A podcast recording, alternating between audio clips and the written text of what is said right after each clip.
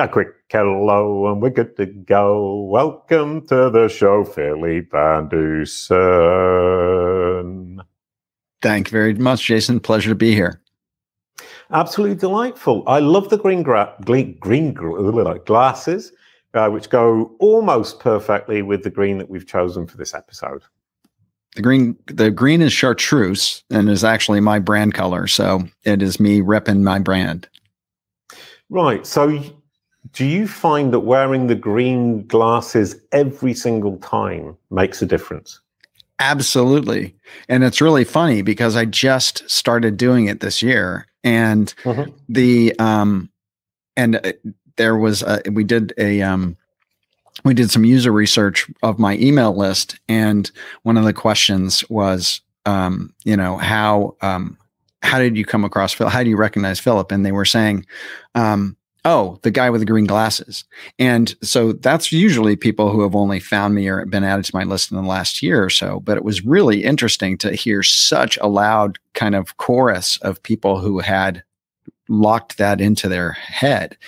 And there's an aspect of personal style branding, which is very important that very few people think about it. Like Steve Jobs thought about it, wore the, you know, mock black turtleneck every time he presented a new computer I actually mm. wore a black t shirt for my first, I want to say 250 videos.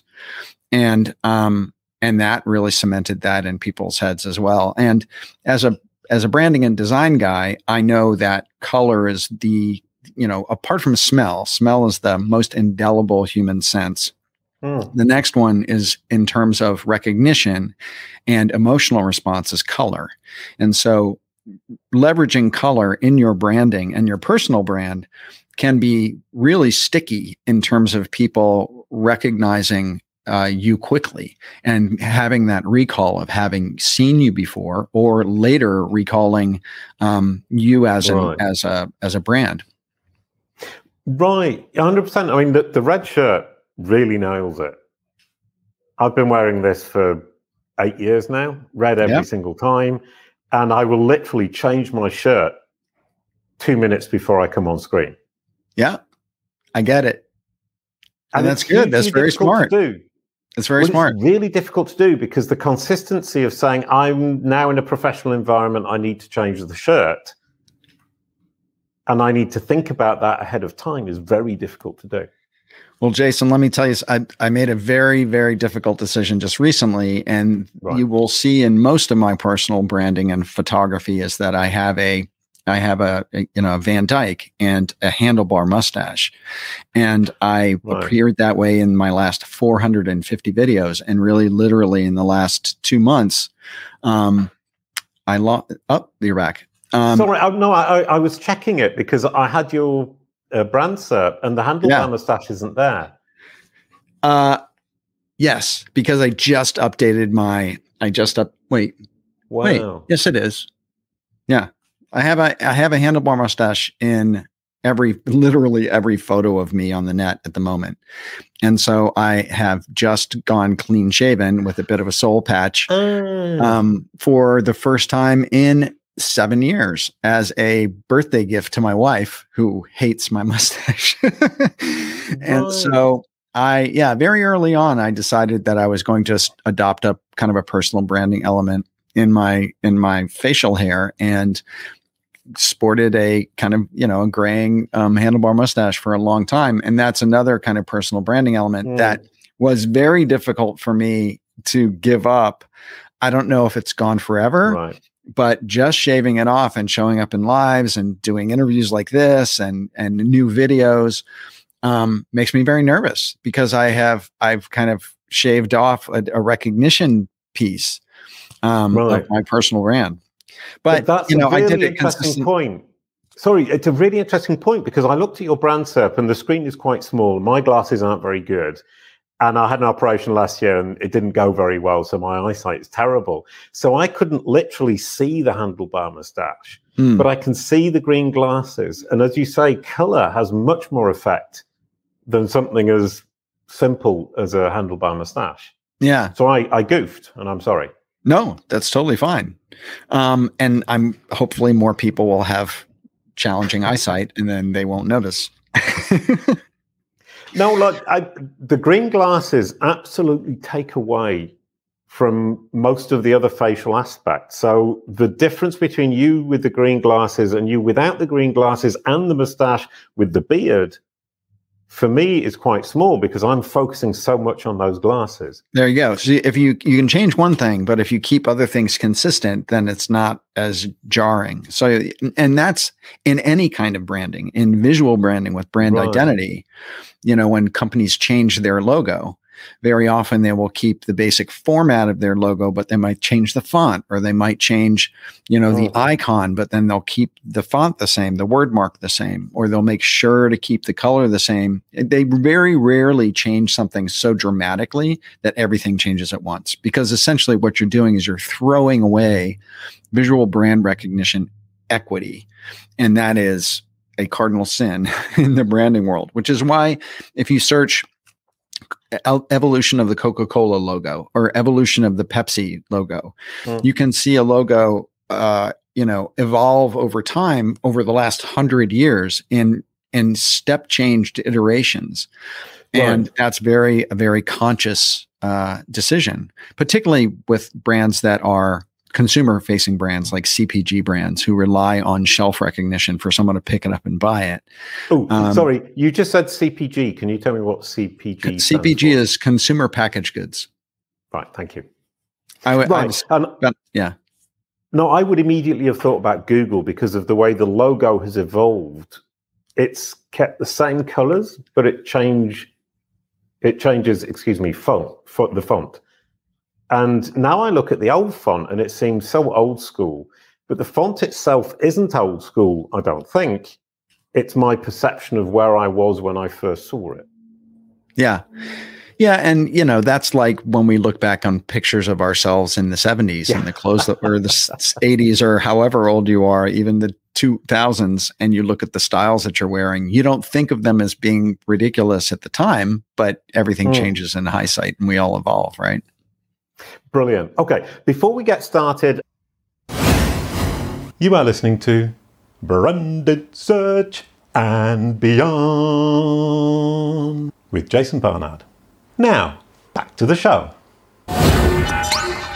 We're going to talk about build a powerful personal brand with content. We've already talked about the visual aspect of it. We're going to talk about content. We'll look at your brand SERP really quickly. Uh, Philip Van Dusen or Dusen internet personality. What do you think of that? Well, I just signed up for you know to claim my my domain, I guess my name um, with Google just recently, actually in response to being invited on your show, and I uh, I you know offered up all my websites and my social to prove who that I owned all of these uh, you know kind of platforms, and so this uh, iteration of my Google search results has changed really in the last couple weeks. And mm. I am very surprised actually that number one, they didn't capitalize the D in my last name. I'm a little yep. upset about that. You're going to have to tell me how to get them to fix that. And number two, I never cl- classified myself as an internet personality. If anything, I would call myself a branding expert or branding and design expert. So I don't know where really? they got internet personality. I certainly didn't put that down on my on my application. Well, that, that's a really interesting question. There are two interesting questions there for me. Number one is the capitalization in the middle of a word or the non capitalization at the beginning of a word like EasyJet or eBay. It's hugely difficult to get Google to understand that because capitalization is proper nouns. Mm-hmm. So naturally speaking, your name should be written Van Dusen without the capital D because it's one single word. And if you separated them, it would become two. That would be a proper noun. It, Google would be happy. It's grammatical rules that are breaking the things here. Yeah, so they're upsetting a lot of Dutch people. That's all I would say. Yes, hundred percent. And the second is the uh, representation of you as an internet personality. Why is Google doing that? It's because it doesn't recognize how you've described yourself. Which is very bizarre because absolutely everywhere I show up, including you know YouTube and the categories that I'm in, and literally every single of the 450 videos I've posted are all about branding, design, and brand Mhm. strategy, and it's a, all across my website. It's it's in every about section about me. It's in my bio section on my website. It all talks about me as a as a branding and design expert. So the fact Right. that their SEO can't parse that is super surprising to me.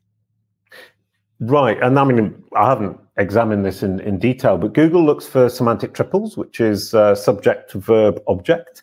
And when I look at this result, we have uh, Philip Van Dusen has over 25 years of experience in brand, and there's a big separation between the subject and the object with no real verb in between. Hmm. Um, Philip Van Dusen is the owner of uh, Verhaal Brand Design, blah, blah, blah, blah. That says that you're the owner of a company. So Google is looking at that. It's, it's looking for the semantic triples. It's looking for the simple semantic triples. It can't make sense. There's contradiction in its mind, and it's made up what it thinks is the best solution. So you're right. You're describing yourself to human beings in an incredibly systematic and consistent manner. But Google isn't looking at it from that perspective. It's looking at semantic triples. That's a topic for another day. And what I love is that you should have this. You should definitely have this with the content you have and your personal branding, with the knowledge panel cards, information about you. And what I love about this is you don't need to be famous. You don't need to be an internet uh, internet personality. It's something anybody can do. All Google wants to do is represent you to your audience with the content you've created that's helpful, valuable, and useful to that audience. So I think this conversation is going to be hugely interesting. We're already 12 minutes in, and we haven't got to what you're going to teach me. Uh, so we're going to get to that now. What can you teach me about content for my personal brand so that I can improve this Sure. and that I can hopefully help you to improve that? Sure. Well, when I started, I'm I I spent 25 plus years as a senior creative executive in both hmm. the branding agency side, global agencies, some of the largest agencies in the world, and also in the global corporation side. So I've worked both sides of that street, agencies and kind of client side, as we call it in the industry.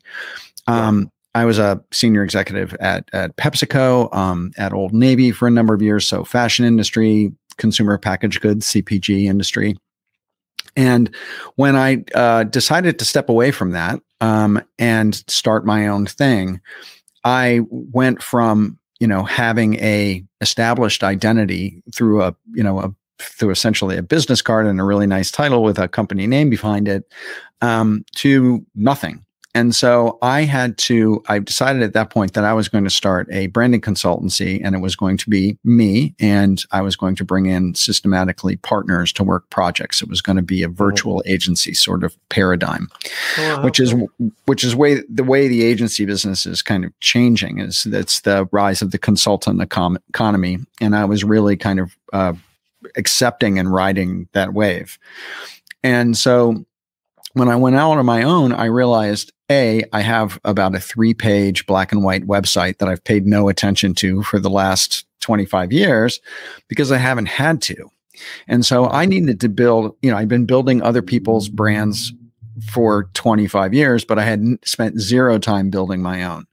And so I was starting from scratch at a very ripe old age and needing to build my personal brand so I could be found, recognized, um, uh, kind of uh, uh, considered as an expert in what I was doing, and that my new client prospects would find me, trust me, and want me to work with them. The big difference was is that I wasn't. I had spent most of my career working with the Fortune 100 and I didn't want to work with the Fortune 100 anymore. I've kind of been there, done that. I really wanted to work with startups and entrepreneurs, solopreneurs, and small to medium sized businesses. So I, you know, became a student of the internet basically and and personal branding, and uh, so I realized that content marketing was really exploding, and I and I was perfectly situated to to do that because I had a lot of experience that I could share. Um, Mhm to businesses. And so I started, first of all, I started a newsletter and to build an email list because I knew that was important. And so I started an, a newsletter. I published it every two weeks for six months.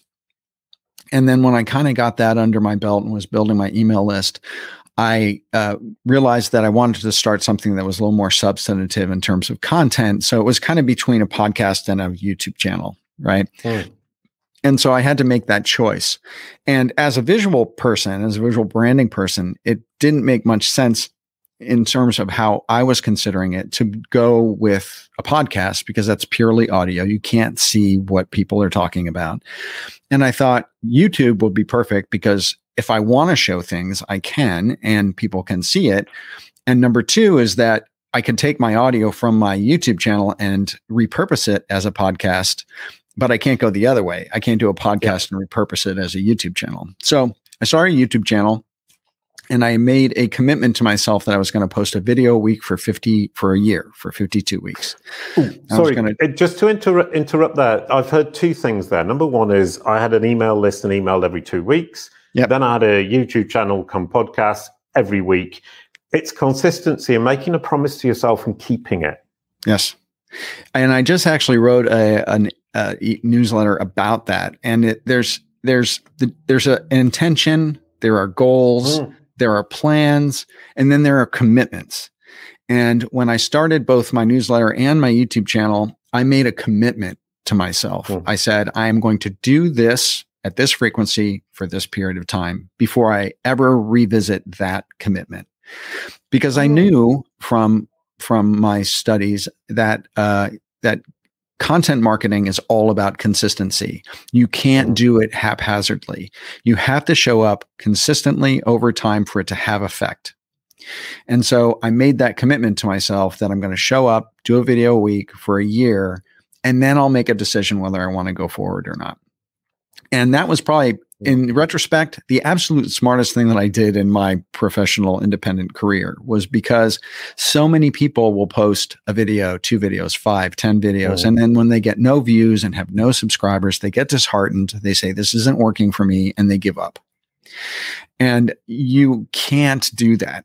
You essentially have to show up to an empty room and sing your heart out for a long mm. period of time before the audience starts filtering in.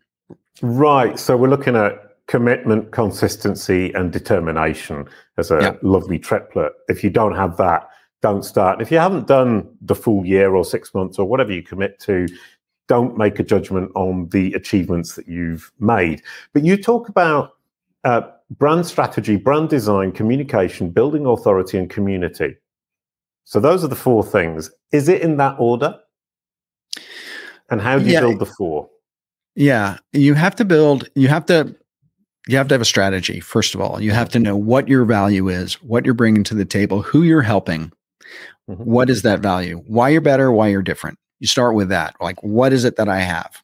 Number 2 is you have to find you have to find a um and I have a I have a free giveaway for your listeners that actually can give you the URL at the end of the show for a free download. Right. There's a tool, proprietary tool that I've developed called a personal brand wheel, which is essentially it's a planning tool, but it's also an evaluation tool.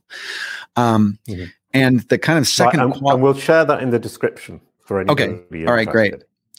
And uh, then you have to build your you essentially have to build your your your real estate and so your real estate is going to be your website, your social media channels, wherever it is that you choose to show up. Yeah.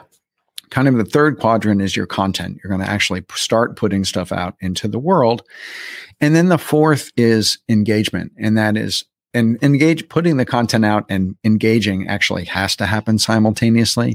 But there is that kind of follow up engagement, building an audience, really engaging with that audience, and and having it become a community and a conversation. And then you have to track it you have to you have to go back and look at your successes where you've gotten traction where you haven't. You have to leverage your successes and sunset your losses because a lot of people will start doing content but they won't pay attention right. to the metrics. They won't pay attention to the sorts of content which are getting traction or the sorts of topics that people are responding to and the ones that they aren't.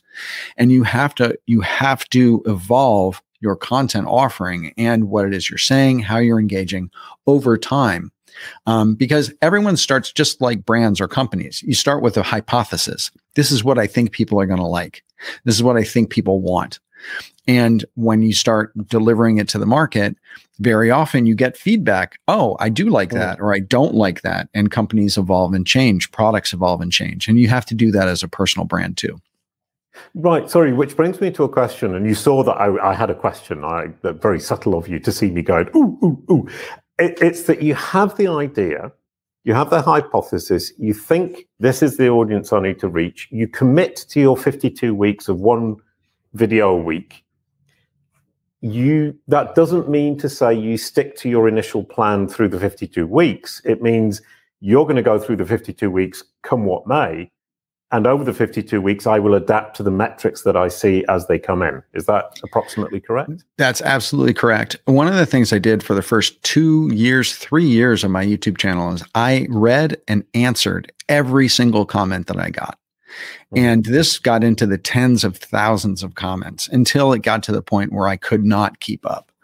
And mm-hmm. in doing that, number one, people were shocked that the author of the video was actually getting back to them and giving them a thoughtful reply.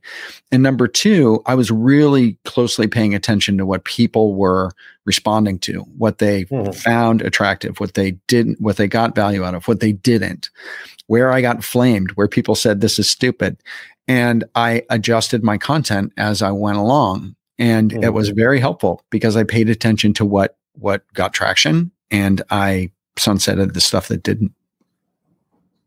Right. And the idea of community, is that all about saying subscribe now, like, follow, whatever it would be? Or is it more subtle than that? Because I find that quite heavy handed. Yeah. Um, if, number one, in social media, people won't do anything unless you ask them to. It's right, like a okay. So that's just me being being old and yeah. And well, right. And you have Brilliant. and you have to do it. You have to ask them because otherwise they okay. it's TikTok, right? They're on to the next thing. They're scrolling, mm-hmm. they're gone. And so if you catch them in the middle of the video or the end of the video and say, "Hey, you like this video? Just hit subscribe." You know, I really appreciate it. Unless you do that, they're already getting recommendations in the next video to watch and they're clicking on it and they're gone. Mm-hmm. Okay. So you have to ask. Um, and it's just like pop-ups on a website. You know, you have to you have to break the stare and ask them to do something.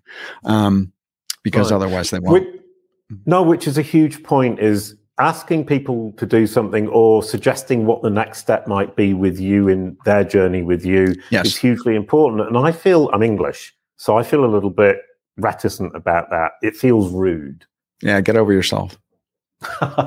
Brilliant. Thank you very much. That's all I can say. It's like it's like if you said, I don't like TV commercials, so I don't really want to advertise on TV. I mean, in the right. old days, in the old days when it was radio, TV, and outdoor, right? The old marketing days. Um, you can't just say, I don't like radio ads. They interrupt my drive time. And then when mm-hmm. you get into business, you go, okay, I got to advertise on radio. you know, right. just, I kind of have to, you have to understand that that's what you do in order to, to, um, uh, right. To get and, business. And, and, no, lovely. I mean, I, am absolutely happy with Get Over Myself because you're right. And then the question is once I've got them into my community with a subscribe or a comment, how do I maintain the traction with the audience in terms of my own personal brand? Rephrase that question.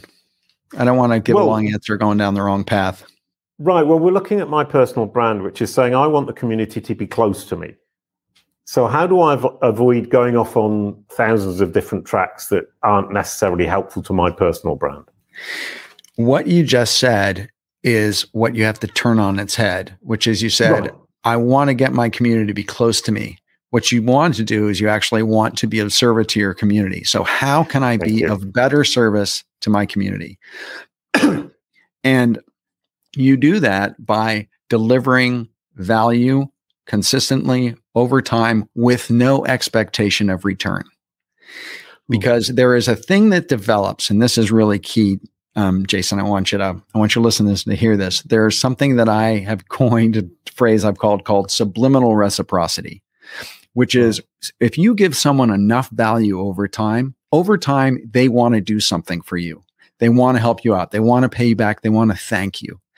And in a way, when you deliver great content to people, they build a level of trust in you and this subliminal reciprocity. and that's how you eventually will get clients from from what it is that you do if that's the sort of content that you're putting out in the world i mean there are people who put content out that's purely entertaining tiktok right, right? dancing about whatever um, and there's people who do content that is more business focused which is uh-huh. you know kind of more my lane and and one of those things is the idea of the reciprocity you have to be hugely patient because it takes so much time you have to give yes, so much value and you have to give value in the right place to the right people. Are we looking at a year? Are we looking at two years? Depends on the platform. There are platforms that you can get traction fairly quickly there uh, but content is a long game. I'm not going to kid you about that. Right. content marketing is a long game. But here's the thing about content marketing. Content marketing has the longest tail of any kind of marketing because you can build up an, a library of content and that content will perform for you year after year after year after long after you have posted it. And i have a perfect example of my own brand in that regard in a particular video that i did that i'll i'll share with you in terms of a, like a little case study story about SERP mm-hmm.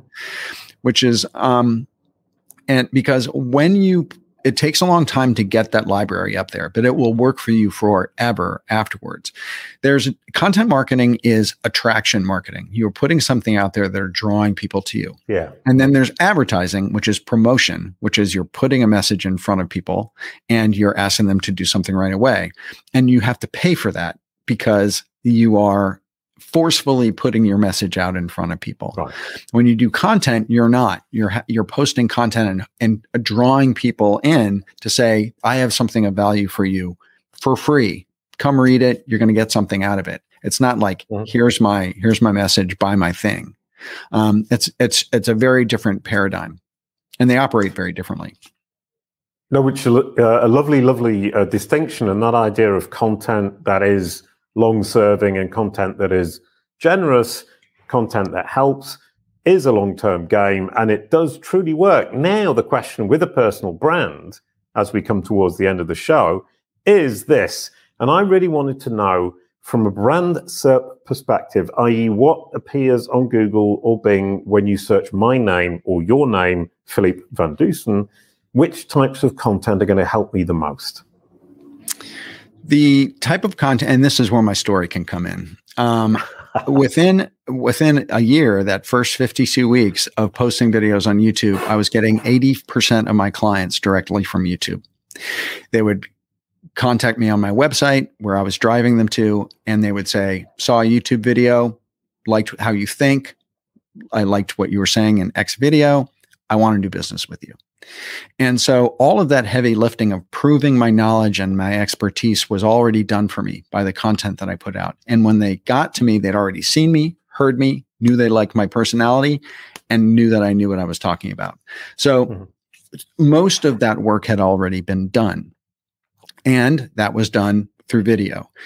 Google owns YouTube. Google is the largest search engine in the world. YouTube is the second largest search engine in the world. And so video, in my opinion, is the number one form of content that a brand, an individual can use to elevate them in search. Because when you search a person's name or a subject, what pops up is their name, their website, and then uh-huh. immediately mm-hmm. Google always has like a series of three videos on the topic underneath it. Mm-hmm. And and those videos can very well be you. And so it's kind of a double hit. You're basically you're you're basically double loading the search engine world by doing video and also having a website and doing other content on on your on your website or your blog.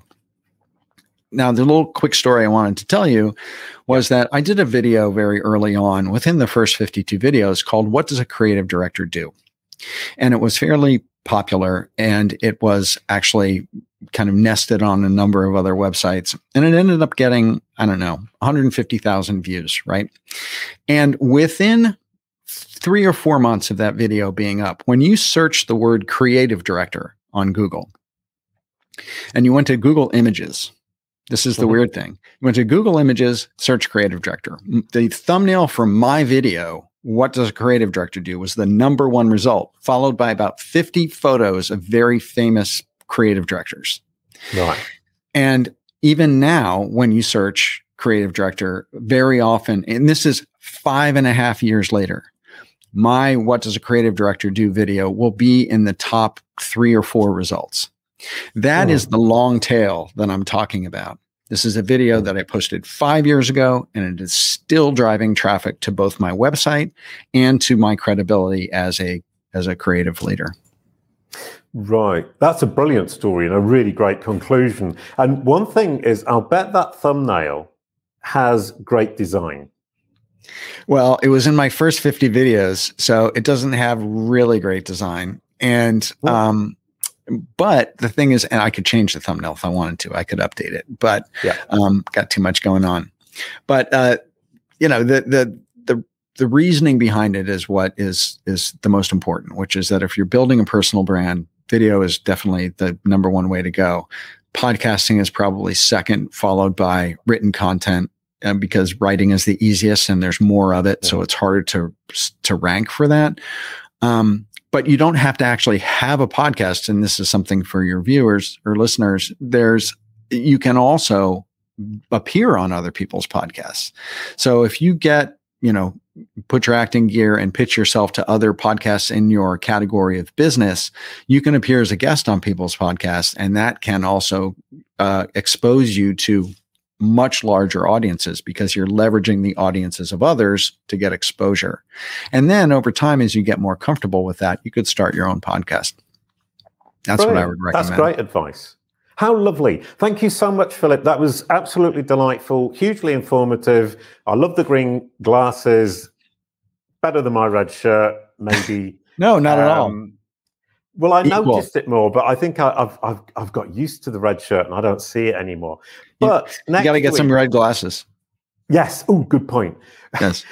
we have Mariana Franco talking about coping with marketing with a wonderful, wonderful red dress, and she said that she took that photo five years ago, so she wasn't using the red dress to match my red shirt, but it matches absolutely perfectly. This is great branding. She's a great brander. She's a great marketer, and she's going to be talking about coping with marketing. And I'm truly looking forward to that. Could you pass the virtual baton, Philip? Actually, definitely. Here's the baton. Oh, wait, here's the baton, Mariana. Get out there and build your personal brand. Brilliant. Thank you. And that's actually what she's in the process of doing. So I'm sure she'll watch this one and then follow it up with some astonishing insights into, as I said, coping with marketing, which I love as a title because it's so generic, so general, but it's a problem we all have. Thank you so much, Philip. Thank you, everyone, for watching. That was absolutely awesome. You get the outro song too. A quick goodbye to and the show. Thank you, Philip.